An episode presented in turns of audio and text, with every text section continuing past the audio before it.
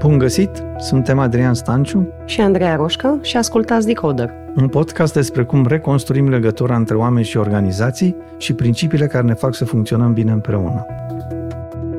Decoder este susținut de Impetum Group, un grup de fonduri de investiții a cărui misiune este să maximizeze valoarea din fiecare companie prin viziune sustenabilă, curaj și parteneriat pe termen lung.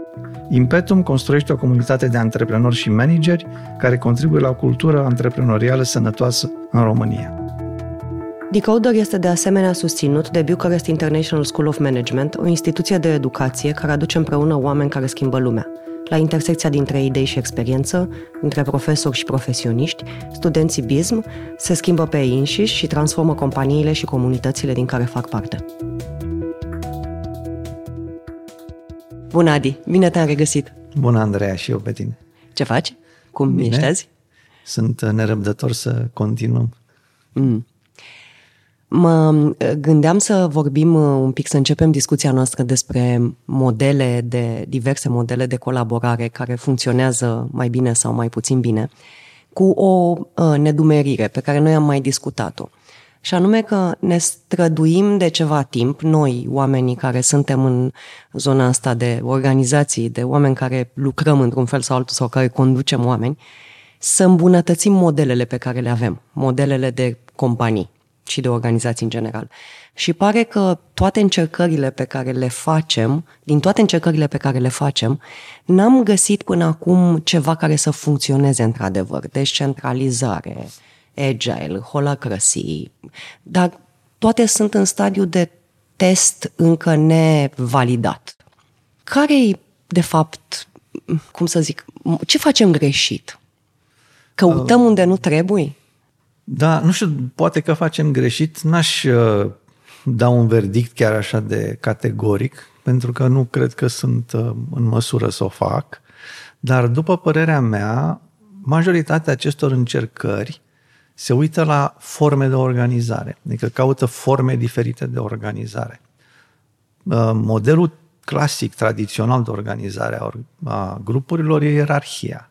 Uh-huh. Și asta chiar în ultima vreme a ajuns să fie așa un fel de dirty word, ca să mă exprim în engleză, adică e văzută ca un fel de, de rău absolut, așa că de uh-huh. cei care lucrează în organizații de astea mai să zicem, mai noi și diferite. Încearcă să elimine Încearcă ierarhia. să elimine noțiunea de ierarhie. Uh, eu nu vreau să fac neapărat apologia ierarhiei, dar totuși pe mine mă preocupă faptul că uh-huh. toate grupurile de animale și toate grupurile și toate societățile umane, în toată istoria asta de milioane de ani de când lucrăm în grupuri, uh, sunt ierarhice. Uh-huh. Și că ierarhia e un model de bază al organizării grupurilor. Și atunci mi-aș pune întrebarea Oare îi dă la structură principala problemă? Nu zic neapărat că trebuie păstrată sau nu că nu trebuie să căutăm forme mai interesante de a ne organiza, dar oare chiar e de la structură? Problema nu e de la altceva. Uh, și dacă ne uităm la felul în care funcționează societățile umane, o să vedem că, deși ele sunt ierarhice, ierarhia e organizată diferit decât în organizațiile profesionale, în sensul că uh, Uh, toată ierarhia societăților umane e fie naturală, adică unii se ridică cumva altfel decât alții, nu zic neapărat că e meritocratică, uh-huh. dar e naturală, iar asta care e numită, în cazul societăților democratice aleasă, uh, are uh, un scop mult mai redus, mult mai limitat și atribuții și are altă obiective, funcție, cumva. funcții mult mai limitate decât are ierarhia într-o organizație profesională. Și atunci poate că problema nu e de neapărat de la ierarhie, ci de la felul în care, în care o interpretăm și la felul în care uh-huh. uh, o așezăm să funcționeze. Ce aș vrea să discutăm împreună este să încercăm să înțelegem mai bine cum funcționează societățile umane și să vedem uh-huh. dacă nu cumva e ceva ce putem lua de acolo și uh, aduce în mediul profesional.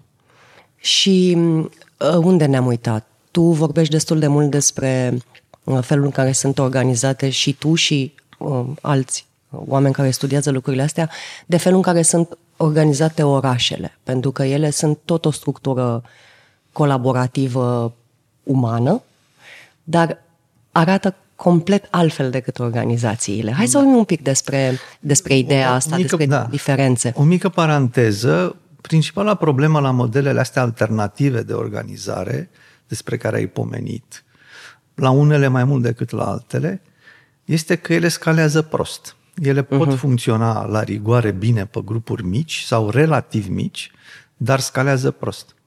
Orașele sunt interesante pentru, pentru că scalează minunat. Adică, ce înseamnă că scalează prost, ca să adică definim adică un pic dacă, despre ce Dacă aplici modelul ăla pe o organizație de 100-200 de oameni, merge. Uh-huh. Dacă îl aplici pe una de 200 de mii, ești pierdut. Mm, asta e de fapt și limita modelelor alternative. Da, exact asta, asta e o problemă pentru organizații, pentru că înseamnă că dacă adoptă o structură de organizare diferită, aia e propria lor limită. Aia nu mai poate funcționa de la un nivel încolo. Uh-huh. Și asta pentru ele e o problemă, pentru că înseamnă că își, își impun o limită din capul locului prin felul în care se organizează și nimeni are, nu e dispus să facă asta. Uh, orașele, în schimb, se funcționează pe dos, adică încep mici și tot cresc și tot cresc și tot cresc. Uh-huh. Adică eu, de exemplu, când eram la școală, cel mai mare oraș din lume, cred că era Londra sau New York, nu mai știu, unul din astea două și era pe la vreo șase milioane de locuitori. Eram eu copil și învățam geografie. Acum Cairo are 20 de care știe, adică probabil care mai mulți de care nu știe. Uh-huh. Istanbul la fel, Mumbai la fel, adică New York și Londra însele sunt mult mai mari decât atunci. Adică ele cresc în mod natural, fără să vină nimeni să le împingă de la spate să crească. Mm. Și asta cred că e o, o discuție interesantă. Adică de ce alea cresc și astea alte să Și e, e și o matematică interesantă a orașelor. Vorbește un pic despre da, asta. Da, e o matematică interesantă a orașelor. E, ca să zic așa, studiată de un profesor de la Universitatea din Santa Fe, un tip pe care îl cheamă Jeffrey West, a scris și o carte foarte, foarte interesantă, fascinantă, după vremea mea, care chiar așa se numește Scale. Uh-huh. Uh, el, uh, el a început până a fi preocupat de felul în care uh, cresc și scalează organismele vii. Și uh, și-a pus întrebarea asta, de ce un elefant e mai mare decât un șoarece și cum funcționează chestia asta, de ce, de ce se oprește acolo, de ce nu se face și mai mare sau uh-huh. de mhm. ce ăla nu se face la rândul mai mare sau mai mic. Și ceea ce a descoperit, a descoperit ceva foarte interesant, și anume că um, dacă măsori rata metabolică a animalelor, asta înseamnă câte, să zicem, calorii consumă în unitatea de timp, ai să constați că, da, rata metabolică a elefantului este sigur mai mare decât a șoarecelui, pentru că e mult mai mare, dar nu e proporțională cu dimensiunea lui. Nu e, nu e unitar proporțională cu dimensiunea lui, uh-huh. ci mhm. subunitar. În sensul în care um, dacă dublezi, să zicem, greutatea unui animal, dacă zicem un animal cu greutate dublă, el nu consumă de două ori mai multe calorii. Consumă ceva mai puțin decât de două ori mai multe uh-huh. calorii. Că cu alte cuvinte, în natură există un fel de economie de scală naturală. Și dimensiunea Un fel animalelor, de eficiență. Da. Da, un fel de Dimensiunea animalelor este limitată Uh, pe de o parte de accesul lor la resurse, dar pe de altă parte e limitată de, de modelul lor de creștere. Și acum și-a pus întrebarea de unde vine chestia asta cu modelul lor de creștere, adică cum cresc ele. Și uh, modelul lor de creștere e bazat pe, pe rețele, adică a descoperit această idee că creșterea organismelor e bazată pe rețele. În organismele vii, resursele sunt partajate printr-un sistem de rețele. De exemplu, la animale, sistemul circulator, sistemul nervos, toate uh-huh. sunt rețele. Și uh, rețelele astea au niște particularități care se pot defini matematic. Dacă știi, de exemplu, cum, cât de gros e trunchiul unui copac, poți să știi cât, cam cât de grosă e prima ramură, cât de grosă e a doua, cât de grosă e a treia. Adică e un model matematic care guvernează Escalarea organismelor vii. Da uh-huh. care la, la rigoare, dacă, dacă le extrapolezi la infinit, determină și cât de mare poate fi acel organism, plecând de la uh, baza rețelor care îl, îl hrănesc sau îl deservesc. Și a aplicat acest model matematic pe toate formele de viață cu putință și să, să verifică la toate. Că ceva foarte interesant uh, Deși el e fizician, ăsta Jeffrey West, nu e biolog, dar a început cu organismele vii pentru că acolo a fost mai ușor de înțeles. Și apoi a început să-și pună alte întrebări. Ok, dar ce alte entități pe lumea asta mai sunt organizate în jurul unor rețele? Și următoarea idee imediat sunt orașele. Uh-huh. Orașele la rândul lor sunt, se agregă în jurul unor rețele, dacă ne uităm la felul în care uh, se distribuie resursele într-un oraș. Sunt rețele de aprovizionare a magazinelor, sunt rețele de apă, rețele de electricitate. Sunt drumurile. Sunt, drumurile, da, exact. Uh-huh. Deci, de fapt, e tot o... E un fel de infrastructură circulatorie da, sau infrastructură, infrastructură de trafic de resurse. Da, de trafic de resurse. Uh-huh. Și că asta, la rândul ei, seamănă, dacă te uiți așa foarte teoretic, seamănă cu, seamănă cu un organism viu. Și și-a propus să măsoare chestia asta și, într-adevăr, același lucru se întâmplă. Adică uh, orașele scalează cam ca organismele vii din perspectiva utilizării resurselor. Adică, cu, uh, apropo, factorul ăsta de, de uh, eficiență, economie, da, economie de scară. Economie de scară între 15 și 25%. Pe aici se învârte. Uh-huh. Și cam pe aici se învârte și la oraș, în jurul 15, 20, 25%. Adică ele devin mai eficiente cu cât sunt mai sunt mari. mai mari. Adică, deși poate să pară paradoxal, un oraș cum e New York este mult mai verde, între ghilimele, decât un sătuc de munte. De ce? Pentru că la, la dublarea dimensiunii, consumul de resurse nu se dublează, crește doar cu 85 sau 80-85%. Uh-huh, uh-huh. Deci, un oraș foarte mare e mult mai eficient în a utiliza resurse decât 10.000 de state mici. Dar ce se întâmplă cu rezultatul? Da, asta e, o, asta e o idee foarte interesantă. Adică, prima constatare a fost asta, că din perspectiva eficienței a utilizării resurselor se comportă ca un organism viu. Uh-huh. Dar asta nu explică de ce orașele cresc în continuu. În timp ce organismele vii se opresc. Nu cresc în continuu, cresc, au o limită teoretică până unde, până unde pot crește. Uh-huh. Și uh, s-au uitat la, și la alte aspecte decât eficiența resurselor în orașe, s-au uitat la eficacitatea rezultatelor.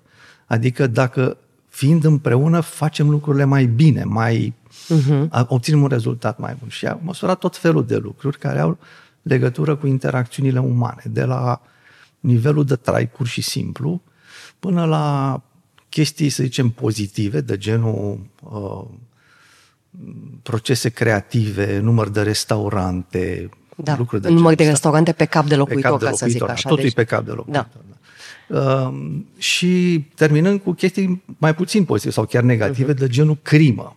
Adică faptul că ne adunăm împreună creează un teren fertil pentru uh, tot felul de lucruri de-astea colaborative, din care nu toate sunt neapărat pozitive. Deci, într-un loc mai mic vei avea mai puțină crimă, dar și mai puține servicii disponibile. Da, și, și mai puțină, da, mai puține servicii disponibile uh-huh. și mai puțină diversitate de-astea de competențe și preocupări care să creeze inovație. Hmm, cred că asta e un punct important. Da, e un punct uh-huh. important, pentru că, de fapt, uh, esența succesului orașelor e faptul că inovația generează tot timpul creșteri de, dacă vrei, de randament la, la și că ele se agregă și se dezagregă liber, adică există această infrastructură și în mhm. particular dacă ne uităm apropo de ierarhii, ierarhia orașelor de fapt de asta e responsabilă, de infrastructura care permite agregarea și dezagregarea liberă a energiilor, în timp ce libertatea asta de autoorganizare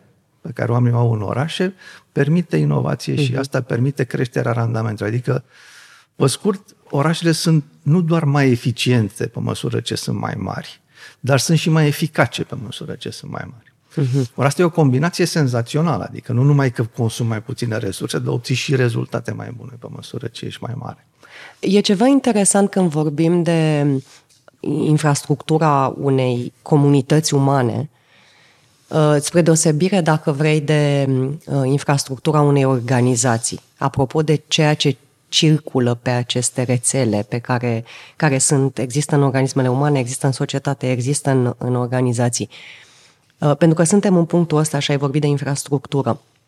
Hai să vorbim un pic despre diferența aceasta între la ce folosește infrastructura într-un oraș la ce folosește infrastructura într-un oraș? Păi, cum îi zice și numele, e infrastructură. Adică e o structură care susține alte structuri. Mm. Adică e o structură care permite altor structuri să funcționeze și să se dezvolte. Fără să le, să le, să le dicteze în ce fel să facă da, asta. Adică orașele au infrastructură, organizațiile au și ele infrastructură, mm. dar orașele, orașele nu au suprastructură. Sau altfel spus, suprastructurile se agregă și se dezagregă liber. Mm-hmm. În mhm. timp ce în organizație există o structură o suprastructură care este suprastructura deciziei. Că în organizații decizia funcționează structurat, în timp ce uh-huh. în orașe decizia se agregă și se dezagregă liber. Asta e principala diferență. Acum, sigur, dacă ne punem întrebarea de ce scop are un oraș și ce scop are o organizație, o să vedem că orașul nu are un scop. Adică nu urmărește un scop anume.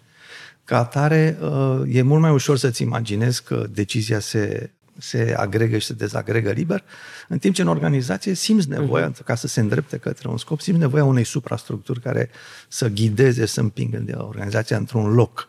Problema este că dacă această suprastructură e, se duce foarte jos în, în procesul de decizie, ea generează niște fenomene cu care ne lovim acum din, în organizații și care le fac să fie mai degrabă ineficace. Pentru uh-huh. că uh, Jeffrey West a studiat și organizația. Da, exact. Că după ce a observat chestia asta în orașe, și-a pus și următoarea întrebare, care e, ok, dar ce altceva, ce alt construct social uman mai funcționează similar cu orașele? Și răspunsul imediat sunt organizațiile, care la rândul lor au în mod evident rețele prin care se desfășoară uh-huh. informația, resursele și așa. Și s-a uitat cum scalează organizațiile. Și organizațiile scalează mai degrabă ca animalele, adică sunt mai eficiente pe măsură ce sunt mai mari, dar o limită teoretică de creștere, adică uh-huh. dacă faci așa un fel de curbă de creștere a unei organizații, ea în mod natural are o formă sigmoidă, adică începe jos, se accelerează și apoi se, se oprește, aplatizează. se aplatizează. Mm-hmm. Ce fac organizațiile ca să scape de capcana asta? Cumpără alte organizații. Adică când ajung să fie mature și mai am unde crește, folosesc capitalul ca să cumpere altele să înceapă să crească în felul ăsta. El are o, are o observație care mi-a plăcut foarte mult. Um, nu are o explicație anume la... A zis că nu, n-a, n-a explicat de ce organizațiile tind să moară la fel ca organismele vii sau chiar mai repede, din ce în ce mai repede, dar uh, presupunerea lui a fost că pe măsură ce cresc, ele cumva aglomerează mai multă birocrație, mai multe reguli, devin cumva mai rigide. Și că, de fapt, toată rigiditatea asta tinde să le, să le omoare creativitatea care este ceva natural da. și în continuă schimbare în orașe. Și uh, mi-a plăcut foarte mult ce a spus ca și concluzie, a zis nu știu, nu pot să, să spun exact de ce, dar uh, orașele to- tolerează oamenii crazy people, oamenii, da. oamenii nebuni, companiile nu. nu. Și mi-a plăcut foarte mult lucrul ăsta. Da, pentru că uh, vectorul, dacă vrei, de ăsta care agregă oamenii în orașe și eu știu, uh, care permite dezvoltarea lor uh, uh, foarte puternică și autonomă, e inovația. Uh-huh. Ele, ele reușesc să spargă barierele astea ale... Adică, dacă îți imaginezi, fac o mică paranteză, dacă îți imaginezi un fenomen care crește tot timpul, da? care crește tot timpul, el la un moment dat se va accelera în dezastru. Adică și noi, noi ne-am tot așteptat ca orașele acestea să se prăbușească în favele și toate, și să se întâmple toate nenorocirile acolo și pe la periferia lor chiar și se ele întâmplă. se întâmplă. Ele chiar se întâmplă la periferia orașelor, dar cumva fenomenul ăsta negativ nu le-a dominat, nu le-a luat în stăpânire. Nu s-a întâmplat nicio distopie din asta urbană. Uh-huh. În Putem să ne uităm orașelor. numai departe de, de București și de centru vechi. Apropo da, de evoluție, da, de cădere da, și creștere da, și da, evoluție și, și disoluție. Și o să vezi asta în toate orașele. Adică, da, a mhm. fost un fenomen ca agregarea asta rapidă să producă dezordine în niște zone, dar încet, încet, realitatea e că, cu toată agregarea rapidă, exemplu, București în România produce 30% din PIB, uh, cu, nu știu, 10-12% din populație. Că, în mod evident, este mai eficace pe per capita decât alte localități mai mici. Uh-huh. Și asta se întâmplă peste tot în lume. Adică, dacă și răspunsul e că a studiat uh, West chestia asta, răspunsul e că vectorul principal e inovația. Adică în momentul în care acest mix care permite amestecul ăsta de, de diversitate și de energie umană care caută să optimizeze lucruri în viața uh-huh. lor, Uh, duce la străpungeri de astea inovative din când în când, care permit orașelor să crească din nou, să crească din nou, să se reașeze, să se reinventeze.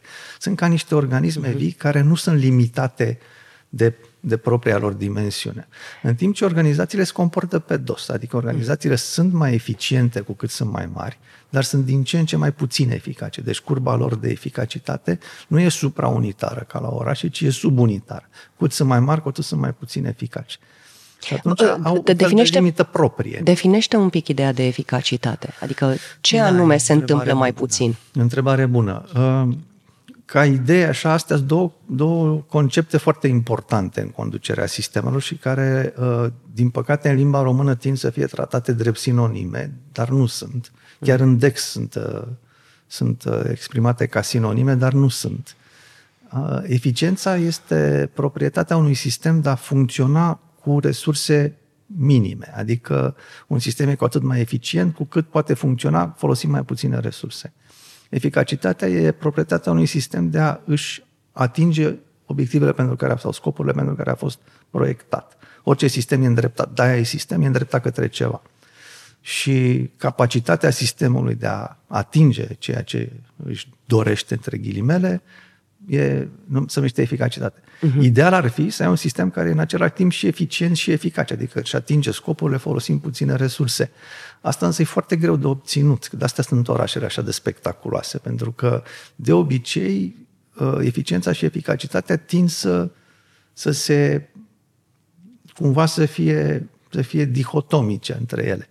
De exemplu, în cazul unei companii... Să fie divergente pe măsură Dar nu neapărat da. divergente, dar să fie ori-ori. Da, să uh-huh. fie un fel de compromis între ele. De exemplu, într-o companie s-ar putea spune, dintr-o perspectivă, că eficacitatea e măsurată prin profit și eficiența e măsurată prin costul operării. Dacă vrei să ai uh, profit mare, poți într-o oarecare măsură să-l obții reducând costurile, dar de la o reducere de costuri încolo îți va scădea profitul pentru că nu vei mai fi capabil să faci activitatea la parametrii de calitate necesari. Uh-huh. Și atunci trebuie întotdeauna să găsești un optim între astea două. Da. În cazul societăților și uh, în cazul orașelor, optimul ăsta se stabilește natural. Și culmea este că ambele se întâmplă, că de asta e foarte interesant. E și mai eficace, fiind uh-huh. mare, dar e și mai eficient. E ceva ce mă nedumerește, pentru că orașul, cum am vorbit, nu are neapărat un scop. Uh, cum ne gândim la eficacitatea orașelor? În principiu la rezultat. Adică, de exemplu, el în sine nu are un scop, dar noi, ca locuitori ai, ai lor, avem niște scopuri. Uh-huh. Scopurile noastre sunt mai bine deservite dacă orașul e mai mare. Uh-huh. De exemplu, ai mai multe oportunități de carieră, ai un salariu mai bun, ai mai multe uh, servicii la îndemână. Astea pot fi pentru viața noastră un scop, e ceva ce ne dorim. Uh-huh. Dacă uh-huh. sunt criminal, am mai multe șanse să, să sparg o bancă dacă e într-un oraș mare decât în oraș mic, să zic așa. Adică și se întâmplă și invers. Și scopuri uh-huh. care nu sunt neapărat benefice societății se amplifică în comunitățile mari. Mhm. Mi se pare o distinție importantă aici, această diferență între scopul orașului și scopul organizației, pentru că scopul orașului probabil că este să maximizeze bunăstarea cetățenilor care locuiesc în el. Da, adică atunci când am vorbit de eficacitate și de scopuri, la asta ne-am referit, la bunăstarea indivizilor. Spre deosebire de organizații care au un scop care este cumva dincolo de bunăstarea. Este ea nu ține neapărat ca scop de bunăstare a oamenilor care lucrează da. acolo. Ține mai degrabă de rezultatele pe care le obține organizația pentru, nu știu, acționari, membrii, E interesant aici, că intrăm într-o discuție foarte interesantă. Uh-huh. Că dacă îți spui întrebarea care e scopul unei organizații și e, e o întrebare pe care mhm. organizațiile uh-huh. și-o pun rar. Adică poate că la vârf uh, și-o pun mai des, dar vorbind așa cu oamenii de la, uh-huh. care contribuie la chestia asta, ei își pun foarte rar întrebarea asta, care e scopul organizației. Mm. Și foarte des ajungi la întrebarea, la răspunsul ăsta că scopul e să facă profit. Deși în realitate nu e deloc adevărat. Asta cu asta ne întoarcem la ideea cu care am început și anume că dacă încercăm să schimbăm pe bucăți felul în care lucrăm și felul în care producem rezultate astea ca organizații, s-ar putea să ne scape ceva. Da. Și îmi pare, îmi pare un punct important da. uh, ideea asta de, de, de scop. Tu spui că poate că ceea ce este necesar este să regândim sistemul cu totul. nu neapărat uh, să-l descentralizăm, nu neapărat să introducem sisteme de, mm, nu știu, de well-being în companii, cât să ne gândim la el ca la un întreg. Da, trebuie să ne gândim la el ca la un întreg. Asta e teza uh-huh teza a mea și asta e teza pe care aș vrea să o dezvoltăm în conversația noastră, care uh-huh. are multe implicații, uh-huh. dar da, cred că trebuie să ne gândim la reformarea lui ca un întreg.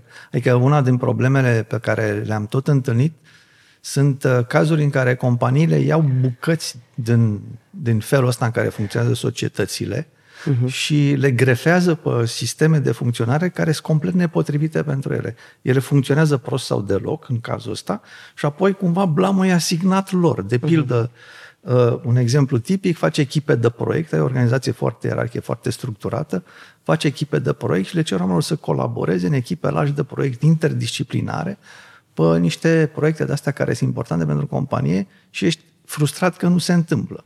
Dar toată structura de conducere din spate e orientată împotriva funcționării echipelor. Și ceva poate că despre care o să vorbim la un moment dat.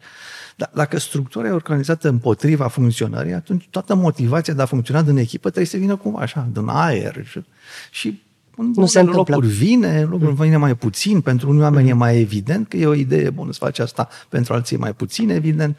Creează foarte multe complicații și foarte multe confuzie.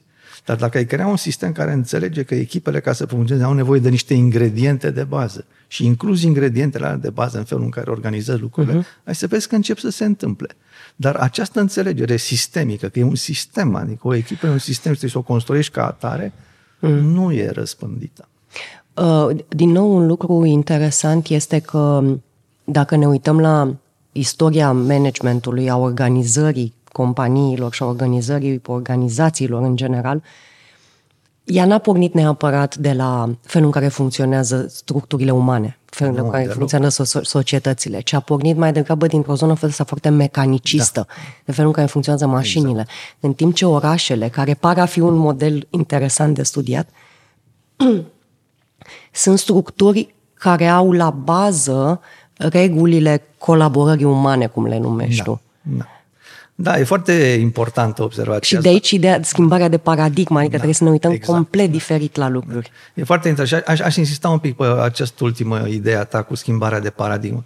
E important de înțeles că societatea funcționează cel puțin de câteva sute de mii de ani, dacă nu în niște embrioni de ei mai de mult, dar ea funcționează și permite uh, tipul ăsta de de colaborări pe arii foarte largi, pentru că are niște ingrediente de bază în ea, adică e, un, e cumva gândită sistematic. Nu spun că a avut neapărat un arhitect, dar uh, din experiența generațiilor s-a așezat un fel de model social care însă este un sistem și el trebuie înțeles ca sistem. Uh, organizațiile au fost gândite inițial, oamenii au fost văzuți ca niște piese ale unei mașini. Pentru că, de fapt, procesul de producție era cel care guverna uh, organizarea. Oamenii erau o resursă. Da. da. Oamenii erau, de a le zice, resurse umane. Adică da. oamenii erau, organ, erau piese într-o mașină. Strângeau un șurub. Acum, dacă te uiți,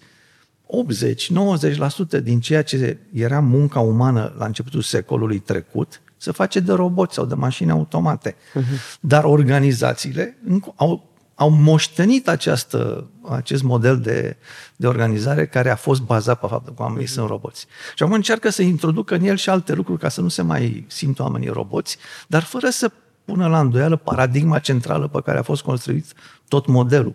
Și asta e discuția, că de fapt avem o paradigmă mecanicistă care pleacă de la premiza că oamenii, premiza lor e esențială e că oamenii lăsați liber nu fac nimic. Că starea naturală a mhm. ființei umane e repausul total și avem un model care e bazat pe funcționarea grupurilor și a societăților, care pleacă de la premisa că oamenii liber acționează liber ca să-și îmbunătățească condiția și viața și se adună și colaborează între ei în mod natural. Și acum, întrebarea e cum le mariem pe astea două. Uh-huh. Pentru că mariajele pe care le-am văzut eu în multe organizații sunt foarte, foarte imperfecte. Adică se iau bucăți dintr-un uh-huh. sistem, bucăți din alt sistem, să lipesc împreună și dau prost. Și apoi cumva vina, între ghilimele, e văzută a acestor inovații. Adică, bă, eu am încercat, am vrut, dar uite, am făcut așa și așa, de ce mi s-a întâmplat. Nu ține tata asta ce vreți voi să faceți, consultanții o prostie. Dar Problema este că ne, ne înțelegând lucrurile complet, sistemic și holistic, uh-huh. lipești bucăți care nu, da. sunt, nu se pot lipi. Și atunci, bineînțeles că vei obține un rezultat negativ. Um, aș vrea să te rog să ne dăm trei pași înapoi și să ne uităm la niște componente importante, dacă vrei, pe care le regăsim. Mă întorc un pic la această la acest punct uh, de la care am început cu organisme umane, orașe, organizații. Și să vorbim un pic despre această diferență, dacă vrei, în, în uh, niște lucruri esențiale între orașe și organizații. Și am vorbit un pic despre eficiență și eficacitate și diferențele între cele două, apropiere și diferențele. Dar vorbește un pic despre un alt lucru esențial în ambele, regulile. Da. La ce folosesc ele? Că eu, eu, eu, ambele au reguli. Da, ambele au reguli. Aș face o distinție importantă aici între reguli și norme, uh-huh. ca să începem cu începutul. Uh, normele sunt și ele, dacă vrei, un fel de reguli, dar sunt mai degrabă reguli nescrise. Agreate mai degrabă decât impuse. Agreate mai degrabă decât impuse. Sunt reguli nescrise și care au, au o evoluție naturală în timp, adică care se pot modifica în mod natural în uh-huh. timp. Uh, de exemplu, uite-te, de exemplu, la normele de îmbrăcăminte, cum, dacă ne uităm la societăți, cum e normal să te îmbraci în diverse situații Asta s-a schimbat foarte mult în ultimii 20 da. de ani, dar n-a venit nimeni să scrie un cod. Adică e ceva uh-huh. care evoluează în mod natural. Dar în interiorul, la un anumit moment în timp, există o normă destul de larg împărtășită și o așteptare din partea celorlalți să te conformezi acestei norme. Uh, deci normele sunt tot un fel de reguli, dar nu sunt niște reguli atât de stricte. Um, pentru orașe sau pentru societate, probabil că regulile stricte ar fi legile. Da. Dar Parlamentul României dă vreo 400 de legi pe an și nu cred că există persoană în țara mhm. asta care să le știe pe toate și eu cred că vasta majoritatea oamenilor nu știu niciuna. Adică cred că dacă majoritatea șoferilor mâine și-ar pierde carnetul, ar trebui să se întoarcă la carte ca să ia examenul din nou. Mergând pe ideea asta, dacă regulile, să păsăm termenul de reguli, ele la bază, dacă vorbim de codul rutier, da? Uh, codul rutier la bază nu e făcut ca să amendeze oamenii, ci este făcut ca să apere siguranța unui număr mai mare, adică ele sunt făcute Corect. ca să protejeze din nou un bine comun da. E, e un element de infrastructură. Adică e un element de infrastructură, e da. o infrastructură da. care zice, băi, dacă vreți să circulăm pe stradă, uh-huh. trebuie să ne conformăm la codul ăsta rutier, altfel mor oameni și se întâmplă nenorociri. Adică e infrastructură, nu spune nimeni de unde până unde să te duci, unde, dar spune, bă, aici nu, dacă observi, regulile în general interzic lucruri mai degrabă decât permit. Adică filozofia regulilor este, totul e permis până aici, creează uh-huh. limite. Da. În timp ce normele normează lucruri, spune cum e normal să fie, adică îți spune, îți, mai degrabă îți mm. definezi binele, în timp ce regulile mai degrabă îți delimitează rău. Din cauza asta o să vezi că, deși Parlamentul emite 400 de legi pe an, oamenii când interacționează între ei se conformează la foarte puține reguli comparativ. Adică uh-huh. sunt puține reguli simple care uh, guvernează lucrurile, de genul dacă ești cu mașina urmezi, știi semnele de circulație și le urmezi sensul, uh-huh. conduci pe dreapta, nu pe stânga, de asta da. nu oprești unde nu Sau cazul. dacă vorbim, de exemplu, de regulile de urbanism, da? ele îmi spun cum să-mi încadrez casa într-un context care da, există da, deja, da. dar nu o să-mi spună niciodată pe cine să angajez, da. cum să o construiesc. Și în... nici măcar cum să arate. O să Sau dea niște reguli generale da, despre da, cât da. de înaltă, ce fel uh-huh. de mhm. fațadă. Deci, cumva, cum spui tu, și mi-a plăcut foarte mult asta, este că în uh, structurile umane, în societăți, în orașe, regulile Uh, sunt mai degrabă un teren de joacă da, în care oamenii exact să-și exercite liberul arbitru. Exact. Dar sunt, pe când în organizații nu e așa. Nu. nu îți dau un exemplu simplu, un joc de fotbal. Uh-huh. Dacă noi ne adunăm să jucăm fotbal, ne trebuie câteva reguli ca să putem funcționa. Ca uh-huh. nu o să știm ce dracu faci. Ne trebuie da. un teren, ne trebuie regula că dăm cu piciorul minge, nu cu mâna, că nu ne faultăm unii pe uh-huh. alții. Aia cu offside-ul poate, da. nu știu ce. Adică avem 10 reguli marșilate unde așa, în afară, clare, unde înăuntru. Da. da, clare pe care le urmăm, știi? În rest, în teren, e un haos organizat. Adică avem un scop, dar nu, nu știm cum ajungem la el. Tocmai aici e frumusețea jocului și aici e arta și talentul de a juca într-un astfel de joc uh-huh. și de a conduce o astfel de echipă. Pentru că nu există un parcurs determinat care te duce la victorie. Uh, deci, așa funcționează societățile. Există un teren de joacă, niște reguli ca să nu ne omorâm unii pe alții, există un fel de infrastructură de reguli care să ne permită să funcționăm împreună. În rest, trebuie uh-huh. să ne urmăm scopurile uh, în mod uh, liber. Uh-huh. În organizație e foarte normal ca cineva să spună de la cine primești minge și cui trei să o dai. E chiar așteptat să ți se spună de la cine primești minge și cui trei să o dai. Că organizație practic nu poate juca fotbal, între ghilimele. În foarte multe cazuri sunt, ar fi complet incapabil. Un alt exemplu foarte bun aici e armata. Armata e văzută ca, o, ca o organizație extrem de convențională și de birocratică și, și ierarhică. Și ierarhică. Este foarte ierarhică. Dar dacă te uiți cum sunt organizate armatele moderne, și asta cumva vine de la prusaci încoace, uh, dar uh, e s-a accentuat foarte tare în, în armatele și războiul modern, un locotenent, să zicem, e un grad intermediar în armată.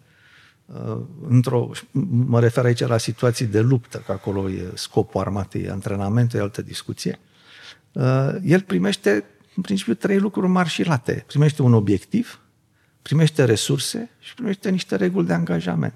Și mai primește un, o vedere de ansamblu a întregii strategii a sectorului de, de luptă în care e, să știe ce se întâmplă uh-huh. în mhm. stânga, în dreapta și cam care e rolul lui în toată discuția. Dar de aici încolo nu-i spune nimeni cum să-și atingă obiectivul. El la rândul lui are patru sergenți în subordine. El împarte obiectivul ăla, face o strategie pentru a atinge acel obiectiv și zice, bă, tu iei pe stânga, tu iei pe dreapta, tu iei pe centru, tu stai în rezervă, dați-i drumul. Ești sergent, ești în același lucru. Ai opt mm-hmm. oameni în subordine. Da. Zici, băi, vă faceți așa, o luăm pe aici, o luăm pe dincolo. Adică ideea este că în fiecare nivel din armată există extrem de multă autonomie și există loc de extrem de multă inițiativă și este așteptat să faci chestia asta. Nu? Pentru că uh, inamicul nu stă pe loc să te aștepte pe tine, nu să așează în linie uh-huh. în ordinea înălțimii să impuși tu părând. Deci e nevoie de această adaptabilitate pentru că uh, sistemul, câmpul de luptă e haotic. În organizații, deși după părerea mea câmpul de luptă a devenit la fel de haotic, uh, totuși e foarte natural să ți se spună în ce ordine să-ți impuși dușmanii. Știi? Și, uh, de fapt, organizațiile astea mari, uh, ierarhice, sunt mult mai rigide decât uh, armatele hmm. și mult mai convenționale. Uh, e de asemenea interesant un alt lucru, dacă ai uh, vorbit despre asta, um, ideea asta de organizare și vorbeam mai devreme că în timp ce în structurile sociale, dacă vrei, infrastructura e folosită ca să transporte resurse, în um, uh, organizații, infrastructura e folosită ca să transporte decizie. Da. Ea, nu ea zice e, totuși e... infrastructură, ea zice un fel de suprastructură. Este această suprastructură mm care transportă decizii. Adică ierarhia într-o organizație, de fapt, e o ierarhie de decizie. Da. În timp ce ierarhia într-un oraș e o ierarhie de susținere. Uh-huh. Rostul ei este să susțină activitatea uh, oamenilor din oraș, într-un fel sau altul. Uh-huh. Dar e aleasă, adică teoretic cel puțin alegem un primar da. ca să ne asigure infrastructura asta în care să putem funcționa. Da, mă, mă, gândeam, mă gândeam mai degrabă și, la, și, și asta e uh, foarte relevant și pe de altă parte mă gândeam la ce se întâmplă cu drumurile, de exemplu. Uh, drumurile sunt o bază pentru ca noi să putem să mergem exact acolo unde exact, decidem exact, să da, mergem da. și să avem acces exact în locurile acolo unde vrem să ajungem în oraș. În timp ce în organizație nu e întotdeauna așa. Da, organizațiile sunt îndreptate către un scop și uh, asta schimbă complet felul în care sunt uh, văzute, în sensul în care suprastructura asta de decizie este desenată prioritar uh-huh. și îndreptată către acel scop și apoi să pune întrebarea, ok, de ce resurse avem nevoie ca să atingem scopul și pe ce căi le asigurăm. Hmm. Adică resursele sunt subordonate scopului, hmm. în, în timp ce uh, în orașele uh, resursele sunt uh, cumva Uh, sunt serviciu public al uh, administrației orașului. Adică administrația orașului are drept scop să asigure resursele cu care oamenii să poată să-și facă treaba. Um, Vreau să mai vorbim despre un... Că am vorbit puțin și despre creativitate și am vorbit un pic și despre predictibilitate. Dacă vrei să mai spui câteva cuvinte, că îmi par atribute importante da, și ale sunt, unora și ale altora. Sunt, sunt, da. Și apoi mai e zona asta de liber arbitru și liberă asociere, da. care e diferită.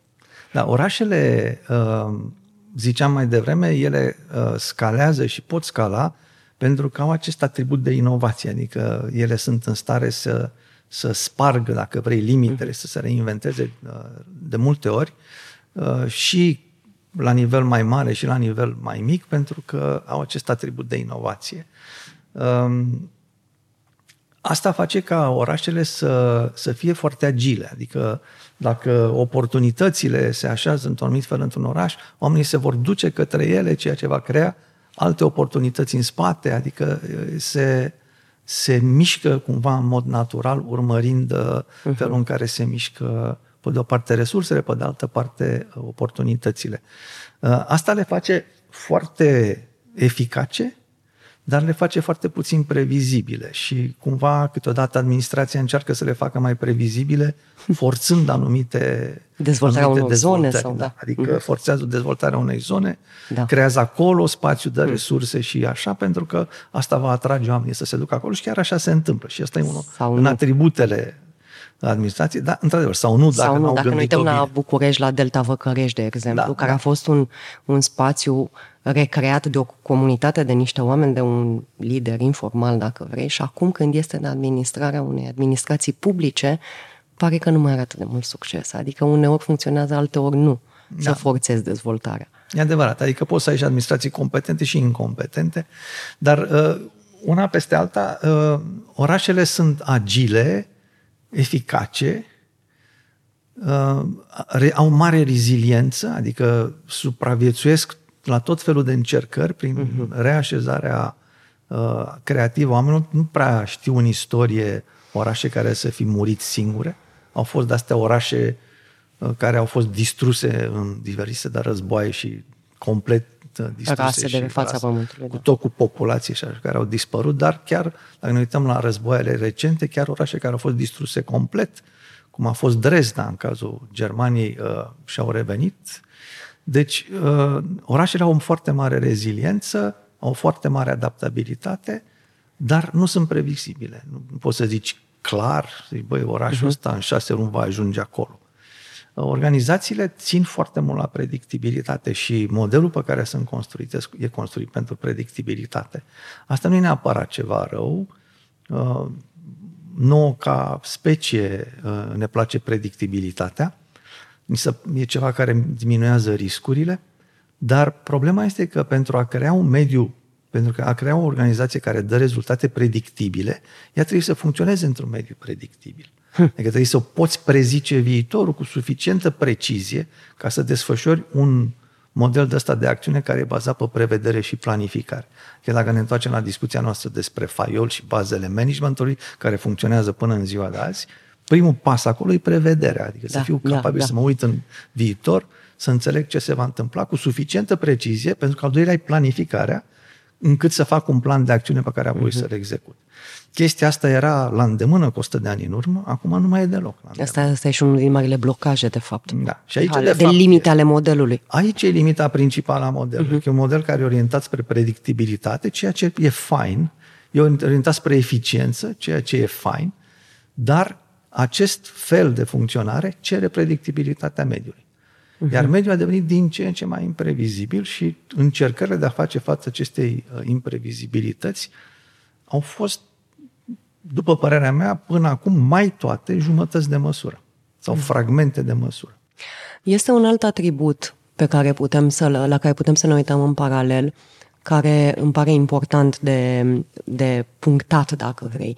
Este și el vine cu creativitatea, cu inovația, cu felul în care se mișcă natural în funcție de oportunități oamenii într-un oraș, într-o comunitate. E ideea asta de liberă asociere și liber arbitru. Da. Da, e ideea de liberă asociere și de liber arbitru uh, și, în general, ideea largă de diferită. autonomie. Uh-huh. De, de, de autonomie individuală. Uh, din punctul de vedere al organizațiilor, Ideea asta de libertate și autonomie are o mare limitare, și anume că ele au totuși un scop și sunt îndreptate către un scop. Iar dacă ai crea o organizație care are totală libertate, ea nu va mai avea scop. De pildă, există o, o organizație foarte interesantă în Brazilia. Hm. E, uh, se numește Semco, e proprietarul și fondatorul e un tip care îl cheamă Ricardo Semler. Organizația asta a pornit ca o organizație de producție, de fabricație, care avea vreo 300 de oameni, așa ceva. Când a preluat-o Ricardo Semler, acum are vreo 7-8 mii de oameni, dar el nu permite niciunei unități administrative să aibă mai mult de 150 de membri. Asta e dimensiunea naturală a triburilor, e numărul lui Dunbar se numește, uh-huh. care e numărul de oameni cu care putem avea relații directe și cât de cât apropiate și asta e cam, se pare că e dimensiunea, vine din dimensiunea istorică a triburilor. Și el nu permite nicio organizație să aibă mai mult de 150 de membri pentru că vrea ca ele să fie organizate pe principii sociale, adică aplică cumva această idee. Da. Doar că aplicând-o la nivelul ăsta tribal, adică lăsând-o complet uh, liberă, construcția asta lui e complet imprevizibilă. El are unități care servesc ca temeuri, are unități care fac uh, piese auto, are unități care fac școală. Adică s-a dus în toate direcțiile cu putință. Nimeni nu poate să spună ce vrei să obții de la ea. Și nici el, nici nu-l interesează ce obține de la ea. Să duce unde să duce, unde vrea organismul ăsta să uh-huh. se mhm. ducă. Uh, n-am un scop anume, vreau să, ca lumea să facă lucrurile bine și să prospere și să fie de succes. Deci are un model, dacă vrei, ca un oraș, cumva, unde da, celula de bază este da. acest mini-trib. Dar el nu se duce undeva previzibil și nici nu-și dorește să se ducă undeva previzibil. O organizație, mai ales așa cum e organizat sistemul, cum e guvernat sistemul acum uh, corporatist, trebuie să aibă un scop și o oarecare predictibilitate, pentru că dacă nu are, îi va fi imposibil să atragă resursele necesare ca să funcționeze, adică acționari. Uh-huh. Nimeni n-ar investi într-o companie care spune mergem unde să o nimeri și obținem ce se poate. Asta se poate să o facă unul ca Ricardo Semler pe banii lui, dar nu poate să facă o corporație da. pe bani publici care cere bani de la, de la mm. acționari diversi ca să îndeplinească ceva. Va trebui să promită ceva. Sau o poți ceva. face atâta timp cât organizația depinde de fondator. Da, poți face atâta vreme cât depinde Dar ne de fondatori Dacă care e mică... au această înțelepciune să se ducă într-un astfel de model. Uh-huh. Dar asta uh-huh. o ține în mod necesar mică. Da. Hm. Deci, uh, ca să ne întoarcem la subiect, de aici vine problema, de fapt, cu care ne confruntăm și cam uh, ideea asta că nu putem să schimbăm organizațiile, să le organizăm ca orașele, pentru că ele au nevoie de un scop. Dar în același timp, dacă le ținem pe modelul ăsta mecanicist pe care le-am construit, ele vor cădea sub propria lor greutate pentru că nu vor face față la schimbările rapide de mediu. Și va trebui să găsim ceva. Trebuie un echilibru între astea două. Și punctul de vedere pe care vreau să-l susțin aici este că dacă le înțelegem pe ambele ca sisteme, vom învăța cum să le îmbinăm, vom învăța cum să transplantăm uh-huh. lucruri din modelul social în modelul uh, corporatist astfel încât ele să funcționeze. Dar trebuie să le înțelegem ca sistem, nu merge să lipim bucăți uh, separate pe aici, pe acolo. Hmm. Uh, un singur uh, lucru vreau să te mai întreb înainte de a trage niște concluzii, dacă vrei, apropo de niște zone în care am putea să ne uităm ca să aducem ceva din modelul orașelor în organizații. Când vorbim despre modelul social, vorbim despre oameni. Și când vorbim despre oameni, vorbim despre niște atribute, dacă vrei, ale, ale oamenilor. Um, lucruri cum ar fi că pentru ca să lucrăm împreună trebuie să avem un, să, să ne placem poate unii pe ceilalți, să avem un anumit fel de atașament unii de ceilalți, uh, faptul că mm, nu știu, ne folosim imaginația într-un anume fel. Adică sunt niște atribute profund umane da. și aș vrea să spui câteva cuvinte despre astea care sunt totuși baza sistemelor. Pentru ca oamenii să lucreze împreună și pentru ca ei să uh, facă lucruri într-un mod organic, um, sunt aceste atribute care sunt importante. Da, la care trebuie să ne gândim. Da, sunt, sunt multe lucruri, sunt multe atribute ale naturii umane care sunt importante ca să putem funcționa împreună și o să vorbim despre ele da. uh, in extenso. Dar dacă ne punem întrebarea asta, ce ne face oameni, ce ne, care e care e de fapt umanul nostru. Și de fapt dacă ne punem întrebarea un pic mai larg, dacă nu întrebarea de natură umană, dacă citești într-un dicționar definiția la natură umană, acolo spune ceea ce oamenii ar face în mod natural. Dar ceea ce oamenii ar face în mod natural nu vine uh, uh, în totalitate, dacă vrei, din instinctele noastre primare. Avem un fel de de infrastructură umană, adică și avem un fel de suprastructură umană, adică avem ceva care vine din gene, dacă vrei, cu care suntem născuți și avem ceva ce construim deasupra uh, acestui bagaj uh, prin creștere și educație. Uh, dar chiar în zona asta care, cu care suntem născuți există atribute foarte interesante pe care câteodată tindem să le ignorăm. Dacă întreb pe cineva, ok, ce te face om? Ce crezi că te face? Ce te de, de, deosebește de, de restul lumii vii? Uh, o să apară cuvinte de asta. De exemplu, rațiunea apare foarte da. repede și, în general, capacitatea de a gândi abstract. Uh-huh. Imaginația apare mai rar, dar e extrem de importantă, adică capacitatea de a gândi abstract și de a te proiecta în viitor, adică să-ți imaginezi ce se întâmplă dacă. Asta numai noi o avem. Da. Uh-huh. Conștiința de sine e ceva important. Apare la alte primate, mai ales, dar foarte, foarte mm, limitat. Uh, la oameni e ceva foarte important. Apare pe la un an și ceva. Adică dacă iei un copil de, nu știu, 8 luni și îl pui în fața unei oglinzi, se duce în spate să se întâlnească cu ăla din oglindă, nu știe că e el. Dacă pe la un an, un an și ceva, începe să se prindă că e el. Da. Uh, asta introduce niște idei simple, banale, dar importante, faptul că ți înțelegi consecințele propriilor acțiuni și că faci legătura între acțiunile tale și rezultatul lor. Asta e ceva care ține de conștiința de sine. Altă chestie importantă, și asta e poate cea mai ignorată, e nevoia de sens. Da. Adică conștiința existenței te duce imediat cu gândul da, și la, toți am trecut pe acolo ce? și la conștiința inexistenței. Da. Da.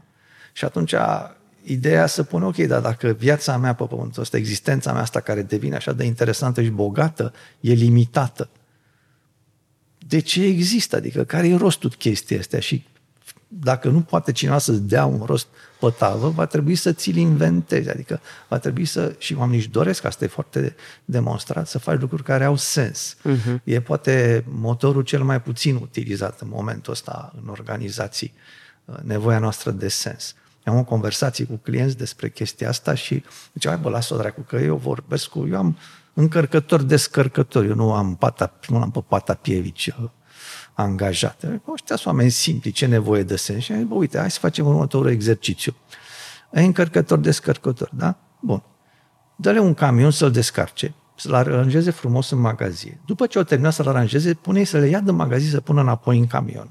Deci îl pun înapoi în camion, pune să le dea jos, să le aranjeze, iar frumos în magazie, să facă asta toată ziua. Și plătește foarte bine pentru asta. Să vezi ce se întâmplă. Și ai să constați că își dau toți demisia, adică pentru da. că fac ceva care nu are niciun sens. Da. Adică nu trebuie să ne imaginăm aici că sensul e neapărat la cine știe ce parametri, dar trebuie să simt progres, trebuie să mă văd că fac ceva util, uh-huh. trebuie să văd cumva că eu personal progresez făcând chestia aia. Asta e o nevoie foarte foarte la bază pentru oameni și foarte mult ignorată uh, în organizații. Știm asta pentru că am măsurat. Uh, mai sunt și altele, evident, adică limbajul articulat, uh, felul ăsta în care putem să transmitem informații, cunoștințe de la o generație la alta, da. asta e foarte important și ne-a ajutat foarte mult evoluția. Dar un, o chestie, dacă vorbim acum despre partea de suprastructură, o chestie foarte importantă e morala. Adică, de exemplu, uh, eu pe lista asta regăsesc, ce ne face uman, regăsesc foarte des. Când vorbesc cu studenții mei, regăsesc subiectul emoții și sentimente. Da. În mod paradoxal, astea nu sunt umane. Adică nu, nu sunt numai umane. umane. Da? Da. Emoțiile sunt foarte vechi, cea mai veche e frica și chiar astea care sunt mai sofisticate, gen iubire, da? Uh, sunt le întâlnim, la da, le întâlnim la... de alte animale, da, adică da. nu-i deloc ceva uh, specific uman. Uh, în schimb, morala pare să fie specific umană și uh, știm deja că are o componentă, are un fel de bază care nu e educată, adică pe care o primim genetic. Morala însemnând? Morala însemnând uh, norme de, de comportament. Norme de Față com- de ceilalți. În principiu, da. Adică ea e construită ca să putem funcționa împreună în comun. Dar uh-huh. ea propune niște norme de comportament, noțiunea de bine și de rău. Îi propune noțiuni de, de, a, de norme de comportament ca să funcționăm în comun. E o cercetare foarte interesantă, e și o carte foarte mișto scrisă de un tip pe care îl cheamă Paul Bloom, se numește Just Babies, uh, despre morala la copii, copii foarte mici și da. e foarte interesant cum s-au prins că au sau n-au uh, niște Simț valențe moral. morale. Mm-hmm. Da. Și uh, ideea, mă rog, până anii 50-60 era foarte la mod de behaviorismul, ideea foarte mult timp a fost că bebelușii se nasc cu o foaie albă și că orice altceva e, e uh, creștere, adică nature versus nurture. Uh-huh. Că totul de Dilema fapt e comportament, e condiționat. Da, comportamentul da. e condiționat, e condiționat de educație. Învățat, de condiționat, da. da. Și că dacă îmi dai un copil, pot să fac din el orice, pentru că el e o foaie albă. Uh-huh. Nu e mhm. adevărat. Și e foarte interesant că inclusiv acest embrion moral există la copii mici, deși ei sunt la rigoare, dacă te uiți cu, cu lentila adultă, sunt niște mici psihopați. Sau nu, psihopați, sociopați. Adică ei nu sunt ființe morale de pline, dar nu sunt nici complet amorale, adică au niște embrioni morali, dar restul e educat. Uh-huh. Și morala e foarte sofisticată și, după părerea mea, este, de fapt, ingredientul de esențial bază. care a făcut succesul speciei noastre uh, în fața altor specii. Nu că celelalte n-ar fi, dar uh, și poate o să vorbim despre asta data viitoare, uh, Homo sapiens, când a apărut în platourile Africii Centrale, nu era singura specie Homo. Adică animale la fel de evoluate ca noi, mai erau și altele. Și totuși Homo sapiens a uh, reușit într-un fel în care celelalte n-au reușit și au dispărut. Și părerea mea e că, și nu doar a mea, a multor antropologi, este că, de fapt, noi am inventat societatea. Că morala asta pe care am construit-o... Asta e secretul succesului nostru. A fost secretul succesului nostru ca mhm. specie. Uh-huh. Că am inventat societatea, adică am inventat capacitatea de a colabora unii cu ceilalți în numere mari da. și pe suprafețe da. extinse. Da. Adică de multe ori oamenii se uită la efectul da. negativ al chestiei astea. Zice, bă, dar, băi, nu e adevărat, pentru că noi nu, nu, nu ne pasă decât de noi, nu ne pasă de alții. Poate că la un nivel așa absolut de, de așteptări față de uh, natura umană, poate că e adevărat. Dar dacă te uiți la restul lumii vii, faptul în sine că am cel mai mic sentiment de emoție și de uh, atașament față de persoane complet diferite, de rasă diferită, care trăiesc în alt colț al globului, oricât de mic ar fi, e deja un miracol. Hmm. Adică noi ținem să ne ținem la niște standarde foarte înalte și orice altceva ni se pare că e nașpa, dar uh, totuși chiar nivelul la care funcționează acum societatea, care poate e imperfect, uh, e mult superior felului în care funcționează orice alt fel de grup animal. Hmm. Și uh, cu asta cumva am făcut un uh, cerc pe care aș vrea să-l închidem pentru această conversație cu câteva idei. Deci, dacă ar fi să ne uităm la limitările organizațiilor, da, pe care, de care ne lovim în viața de zi cu zi, Uh, și să ne uităm la acest alt model care e bazat, de, e bazat pe regulile în care, de funcționare ale oamenilor, ale societății. Uh, și să te gândești la una, două, trei teme sau idei care pot fi transferate de colo-colo. La ce te-ai gândi? Păi, uh, prima idee ar fi că aș sublinia subiectul ăsta că limita organizațiilor clasice sau călcâiul al lui Ahile este rezistența lor la schimbare. Ele uh-huh. sunt, modelul este construit să reziste la schimbare. Are nevoie de, de, de neschimbare ca să poată funcționa.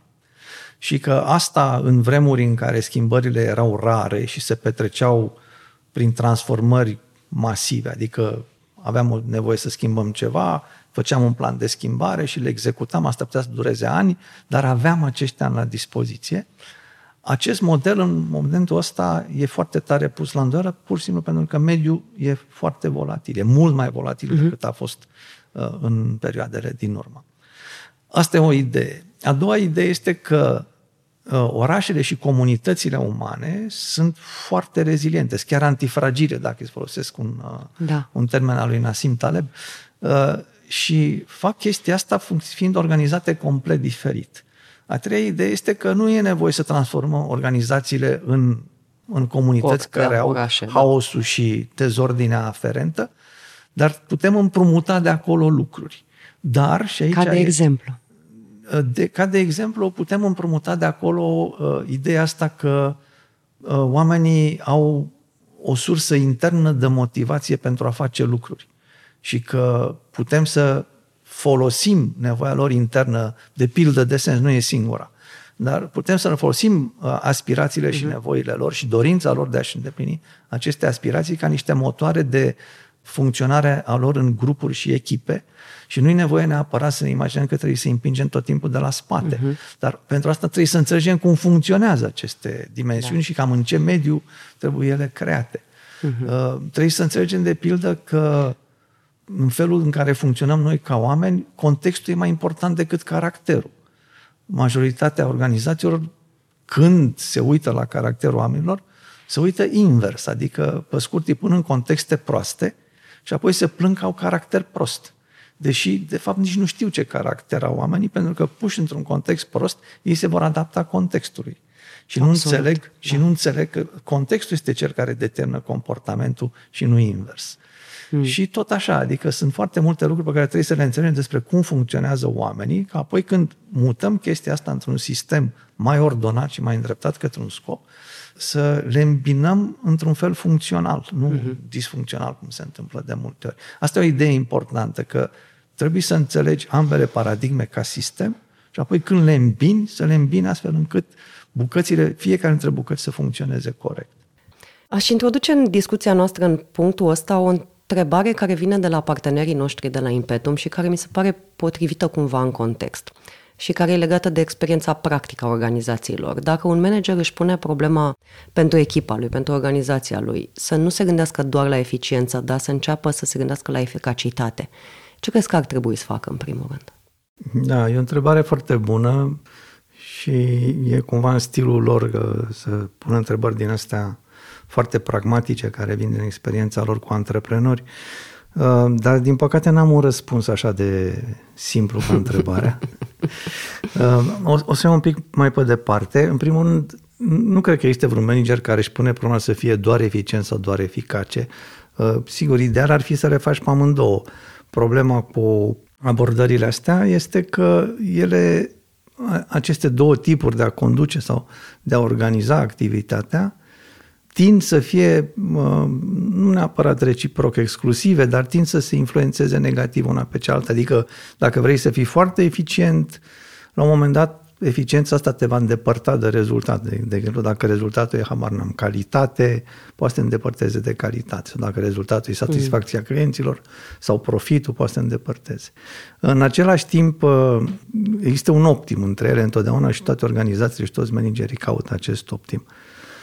Ceea ce propunem noi aici însă e mai mult decât a găsi un optim între eficiență și eficacitate, e de a găsi cumva o schimbare de paradigmă, adică de a așeza centrul de greutate al felului în care conduce organizația mai degrabă într-o zonă sau în cealaltă. Mm. Managementul clasic îl așează clar în eficiență și eficacitatea e cireașa de pe tor. Dacă se poate și eficace, foarte bine, dar eficiența e în față.